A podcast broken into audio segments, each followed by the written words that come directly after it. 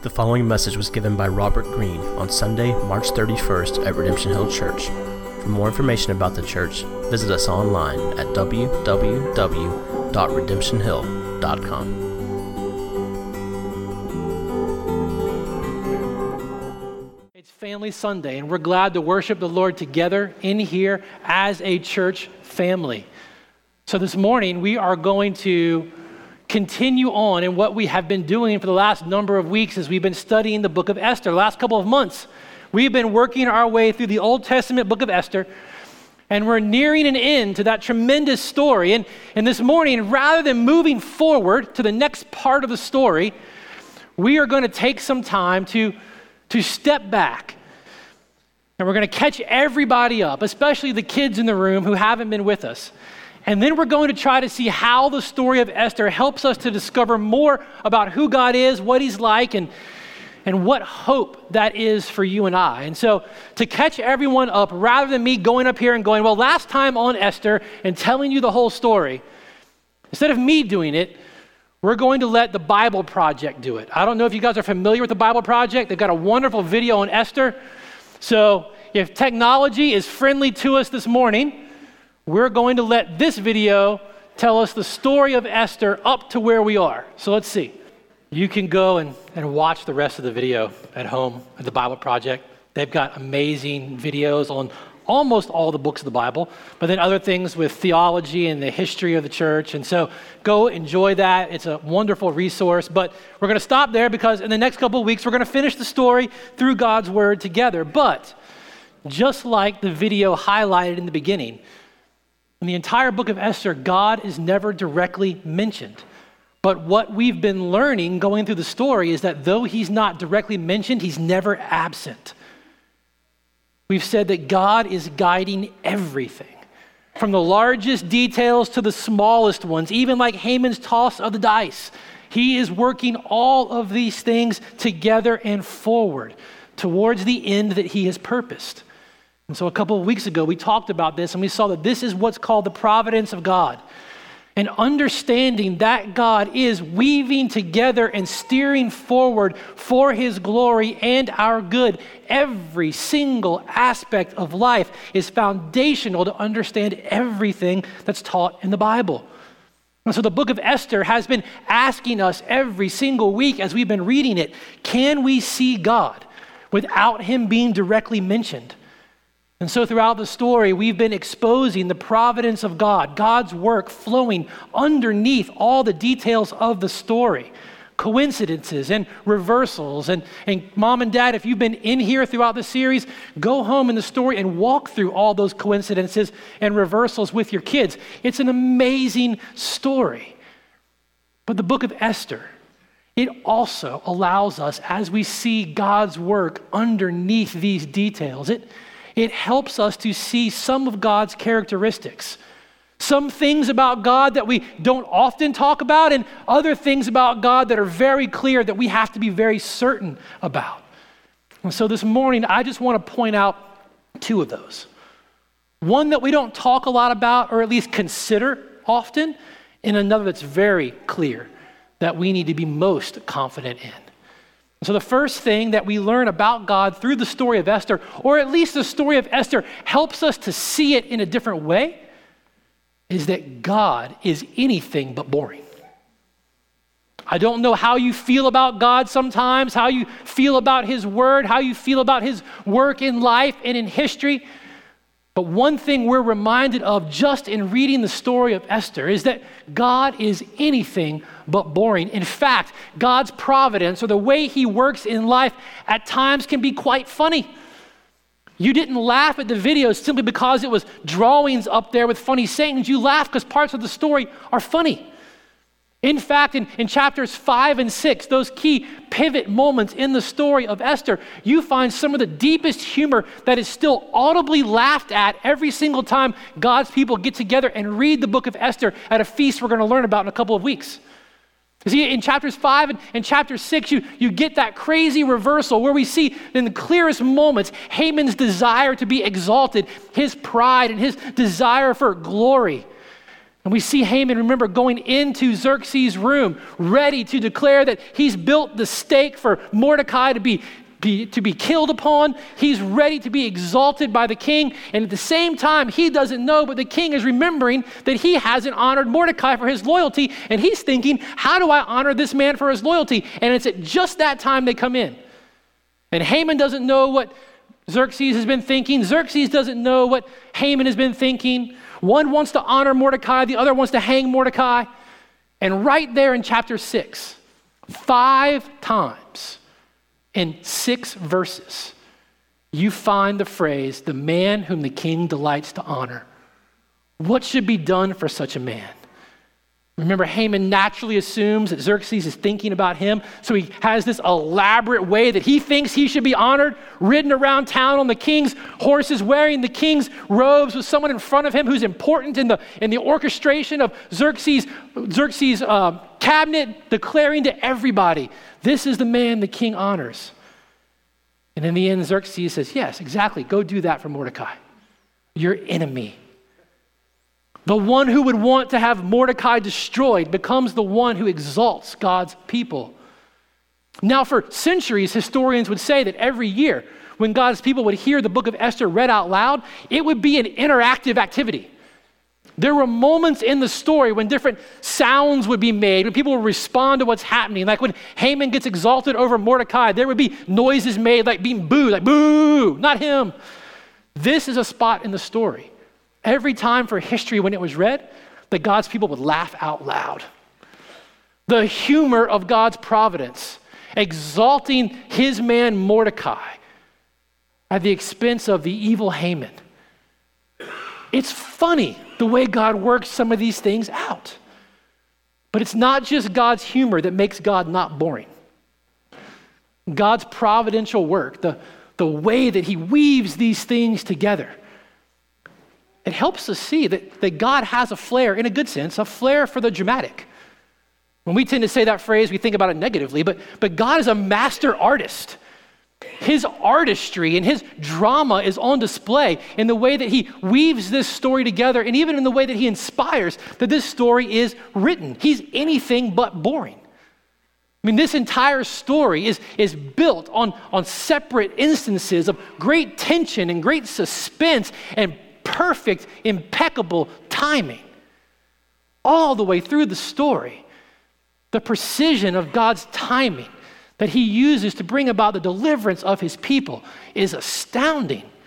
I mean, if you might remember in those important chapters, five and six, at the end of chapter five, Sir Haman has been talking about all that he has, all of his glory, all that he has in his possession. His wife tells him in chapter 5, verse 14, Go to the king in the morning and tell him to have Mordecai hung on a stake that we've built in the backyard. And in the very next verse, the writer says, On that night, the king couldn't sleep. And he happens to have, as you saw in the video, you might remember, the book of his chronicles read out loud to him and it just happens to be the space in the book of the Chronicles that's being read out loud to him where he's reminded of what Mordecai did for him in the past, some four years earlier, that he had forgotten all about. And in walks Haman. Very often, God's providential work, it hangs on this kind of timing. And in the moment, you can't see it. Xerxes didn't know what Haman was thinking and what he was coming in for. Haman didn't know what Xerxes was learning in that very moment and what he was expecting. You can only begin to see those things sometimes as you look back on life and back on history. And God's artistry, anything but boring. His flair in his artistry, even for the dramatic. If you pull back a little bit further and even look at how the entire book of Esther was written, it's astounding. The story of Esther, it's not just made up of all these reversals and all these circumstances and all these moments of timing. The entire book is written as one giant reversal in perfect timing. Some of you may have heard of a, a, literary structure. You might remember it from school. Some of you might be learning it now. A literary structure called a chiasm, when different thoughts are paired together patterns form in, in poetry and in narrative. You might see it demonstrated like an arrow. There's a, an A, a B, a C, a D, then a C, then a B, then an A. One reverses the other, one exposes the other, and what's in the middle is the main point. The entire book is written like this scenes completely reversing the other from beginning to the end, all building up to a dramatic moment in chapter 6 when the king can't sleep. Right? It starts with the king's glory and his feasts, it ends with Mordecai's glory and his feasts. Esther and Mordecai save the king, and in the end, God uses them to save the Israelites. Haman's elevated. He writes his edict. Mordecai gets elevated and writes his counter edict. Chapters 5 and 7 bookend this turning point when Esther and Mordecai are planning in both chapters how they're going to do what they're going to do. And they hold these banquets. In chapter 6, you get that great moment, that great pivot point, the video said, that great moment of, of tremendous reversal and tension. When because the king couldn't sleep, Haman ends up humiliated and Mordecai ends up exalted. As God's people would read this story through the centuries, the artistry of the story, the way that God inspired it for, for it to be written, the way that it's not just a list of facts and events that happen, but it's the story of the way God operates in the life of his people. God's people will be reminded for centuries that justice is unfolding here. That life isn't just a, a collection of random, unconnected events that just happen. There's meaningful purpose to everything. And the order of the way the story was written in God's providence, the way He inspired it, would remind God's people for centuries that God works to reverse, even for the good of His people, the expectations and intentions of those who, have, who want harm for them. Friends, God is anything but boring. He's anything but ordinary. And, and, I don't even know if you, if you caught it as we were going through the story together for those of you that have been with us. But the very power of God that spoke and, and all things came into being, the very power of God that raised his son Jesus from the dead, the very power of God's divine hand that, that Moses said wrote the Ten Commandments and tablets of stone in Deuteronomy chapter 9.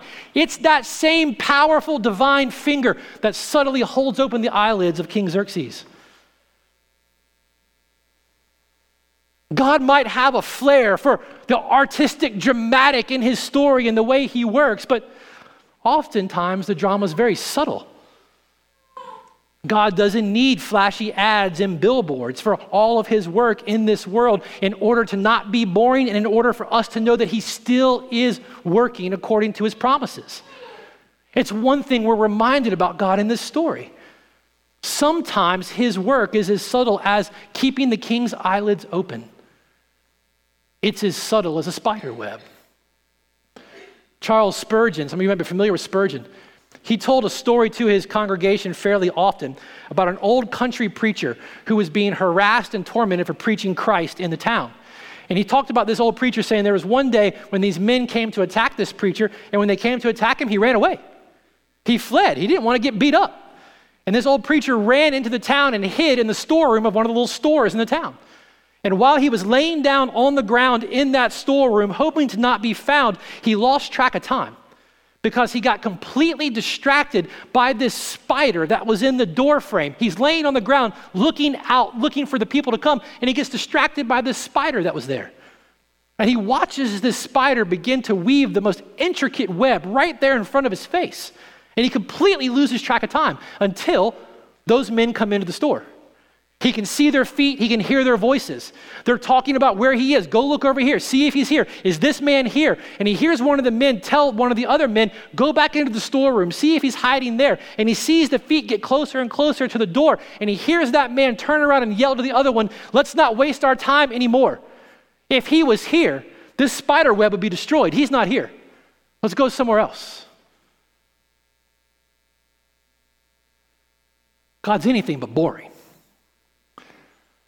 His providential work controls the toss of Haman's dice, the eyelids of a king, and the webs of a spider. Sometimes it's when we look back, we're able to see God's providence at work, and we're reminded at least of this we certainly don't serve a boring God. In Esther, his artistry, his mastery is on full display. And we're reminded that just because we can't see him at work sometimes, it doesn't mean that he's absent. But it's not just that, there's, there's something else. Yes, God is certainly not boring. But second, God intends for the story of Esther to always be a reminder to his people that he is always good, that his providence, his steering and weaving the circumstances in life is always for his glory and our greatest good because he is good. And one way that we're able to see the, the goodness of God on display in the story of Esther, even though he's not directly mentioned, is by understanding and seeing the story of Esther in light of the rest of the Bible. There is an Old Testament commentary on the story of Esther, and there's a New Testament commentary on the story of Esther. And there's a spot in the Old Testament when God's people would hear the book of Esther read or when they would study it that God intended for them to hear echoes of in Esther. And it would remind them of something about him. And there's a spot in the New Testament where when we hear the story of Esther, we're to be reminded of something else that God has said to his people now through the Apostle Paul about who he is. They bring out this aspect of God in Esther. And here's the thing you're going to think we planned this, but I didn't plan it at all.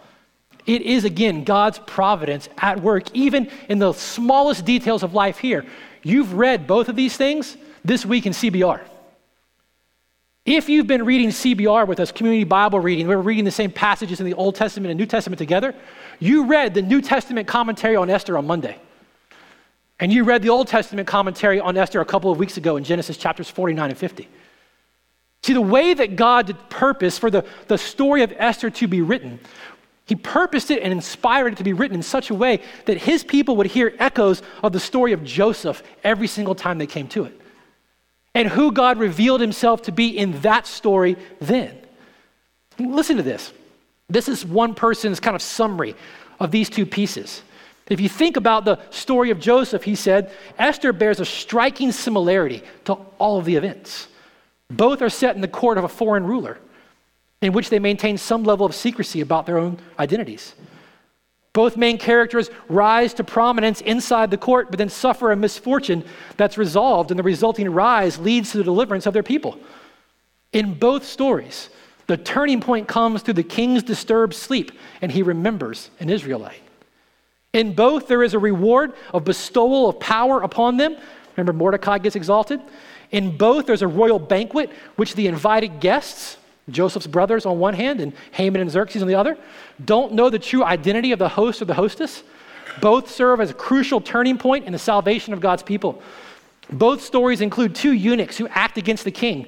Both stories contain actions that were misunderstood as assaults. Both stories involve punishment by, well, gallows, what you would interpret there. Both involve a vast series of seeming coincidences that on the surface look like chance happenings, yet they were all necessary for the deliverance of God's people. God, in his kindness and in his artistry and in his goodness, inspired the story of Esther to be written in such a way that echoes of Joseph would be heard in the story by his people for centuries because in Joseph's story, God's role was explicitly revealed. You might remember at the end of the story, Joseph says, As for you, you meant evil against me, but God meant it for good to bring about that many people should be kept alive as they are today. See, God intended for his people to read Esther and to hear the echoes of Joseph in the story, and what was explicit about him then to be understood as implicit about him even when he's not directly seen. He's still the same God, good and faithful to his promises and his people, even in stories like Esther and even Joseph, when his people are faithless towards him at times. Why? Because he's good. And just because you can't see him as clearly, it doesn't mean he's absent and not working. But you and I, we, we live on the other side of the Esther story. So when God's people would, would hear Esther read, they would hear echoes of Joseph for centuries. But you and I live on the other side of the cross. We know that God's providential working together of things for glory, for the good of his people, comes to a climax in the life and death and, and resurrection of Jesus. But this week, you read the New Testament commentary on Esther in Romans chapter 8 on Monday. See, in Romans chapter 8, this provides the explicit work of God back in stories like Esther when God wasn't so clearly seen. See, in Romans chapter 8, towards the end, you, you might remember this. Paul says, We know that for those who love God, all things work together for good for those who are called according to his purpose. That is the New Testament explanation of Esther. Even if God is not clearly seen, he's good. His hiddenness doesn't mean he's absent. In fact, Paul says on this side of the cross, you and I, as God's people, have something we can know with certainty. We can know in, in the midst of all the confusion of life, all the perplexity of life, all the things that seem so random and unconnected in life, there's something that God wants us to know. And it's that for those who love Him, all things work together for good, for those who are called according to His purpose all things. Not just some things, not just most things, not just nice things or good things, all things. I love how one pastor said it. He said, Ever since Adam fell into sin, God has been taking our sorrows and even our failures and bending them around to serve his loving intentions. All things, including tragedy including evil intention, including our own sin. Paul says, for those who love God, you cannot sin your way out of God's saving purpose for you. You can sin your way out of having a clean conscience. You can sin your way out of having a deep assurance of Him. You can sin your way out of a job in the church. You can sin your way out of a relationship. You can sin your way out of a number of things, but you cannot sin your way out of God's loving purpose for your life. All things in Romans chapter 8 must include even our sin, because that's the very thing salvation intentionally redeems. If it doesn't include that, it loses its force. See, because all things in the goodness of God means all things, you and I never have to wonder in a moment of foolishness, in a moment of disobedience, in a moment of suffering, in a moment of confusion, in a moment of tragedy is this the moment that God's finally abandoning me? Is this it? No, for those who love God, all things. Haman's intentions, Haman's edict, the roll of the dice, all things, God works together. Romans 8 does not mean that God condones our sin. It simply means, as I love it, my, my, my hero Ray Ortlund says, nothing can outmaneuver the mercy of God for us if God intends mercy for us. He said, The most wonderful thing in this world is not the good that we accomplish, but the fact that good can come out of the evil that we do. Friends, all things, Paul said, work. Right now, in 10,000 unseen ways, as you take in your next breath and sit here and listen to me talk, God is moving his loving purposes forward in your life in ways you can't even imagine. All things, all things, God is working. Even the things even the intentions, even the actions of people towards us meant for harm. All things include the intentions of Joseph's brothers. All things include the intentions of Haman. God works like this in all things. And he works all things together. This is one of the most astounding things to get your head around.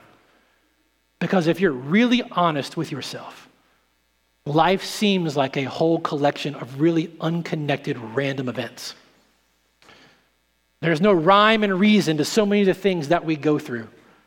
There seems to be no pattern to it at all. And from our vantage point, that seems to make sense.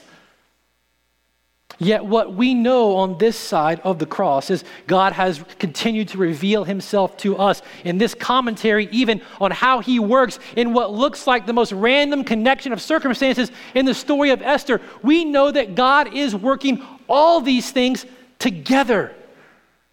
All of them together for his purpose. If your heart can begin to grasp that about God's goodness, just listen practically. If your heart can begin to grasp that all of these things, all things, God is not just working in and through, but He's working together towards His purpose.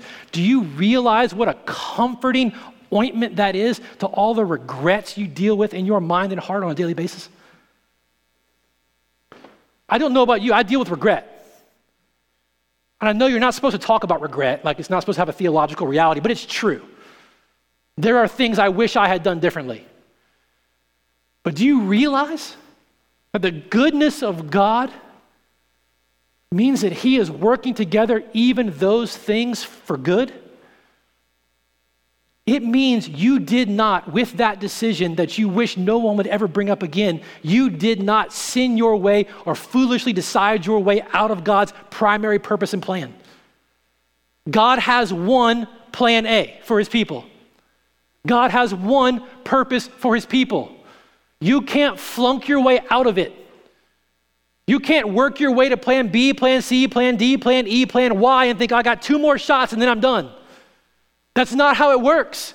God takes all things, works all things together. I've been telling you about a lady named Karen Jobes who, who has written what most people consider to be the best commentary on the book of Esther out there. I mean, one Old Testament scholar named Walt Kaiser, who's like a, a hero in the Old Testament world, he said he'll never write a book or teach a lesson on the book of Esther because Karen Jobes already did it in her commentary. Nothing else for me to say. It's that good. Well, in that commentary, she talks about coming to this understanding of God's goodness through the story of Esther, even in her own life. You see, she's written the best Old Testament commentary on Esther that's out there. She is an endowed chair professor at Wheaton College. She started out as a computer scientist. She was on a track to a career in computer science, and she got saved. And in the commentary, this is how she talks about how she ended up doing what she's doing. She said, I was so obsessed with the idea of finding God's perfect plan. I was looking for signs everywhere. I was trying to make the right decision. I was afraid of missing His perfect will for my life. Today, I'm a professor of New Testament. I've written an Old Testament commentary. I'm an endowed chair at a major school. How did I get here? Well, I'll tell you how I got here. There were about 100 little ordinary incidents. If that wouldn't have happened, this wouldn't have happened. If this hadn't happened, this wouldn't have happened. At the moment, everything looked perfectly ordinary because it was ordinary. There's no way that I could tell they were significant. But looking back, they were incredibly significant. If this person hadn't called, if that hadn't have happened, if this hadn't have happened, I would have never become the professor of New Testament I am at Wheaton. And so she says, with Esther, she was trying to say, when God works in extraordinary ways, we can know. But when he's working in ordinary ways, we think he's not there. But he is. He always is. Because he's good. All things work together for good. Because God is good. God is not saying that all things in themselves are good. Being mistreated at school, being mistreated at work, the suffering of sickness, the injustice that people experience around the world in 10,000 different ways. Those things are not good. But God's goodness and providence mean that we can know that He is weaving together all things for good. And what is the good that He is weaving all things together for, that our heart is meant to embrace, be encouraged by, be buoyed up in in times of confusion and pain and suffering? What is that good? Well, Paul says it in the next verse that those He foreknew, He also predestined to be conformed to the image of His Son. That is what God is up to. God is not weaving all things together for the good of our temporary happiness. God is weaving together all things for the good of our eternal holiness. That we would be conformed into the image and likeness of His Son. This is what God values for us. The question that we have to think about as we see his activity, even under the surface in Esther, understanding it through the commentary of Paul's letter to the church in Rome, we have to ask ourselves is this what we value? If this is what God values for us, if this is the good to which God is working all things together for, that we would be conformed into the image and likeness of his Son, is that what we value for ourselves? Is that what we value for our families, our kids, our loved ones? Is that what we value for each other? Is that what we value for the church? Does your heart embrace as good what God's heart embraces as good? Friends, God intends for our good to conform us into the image and likeness of His Son. Let us set our hearts on the delight of being made like Jesus not on all the temporary things we chase in the world today.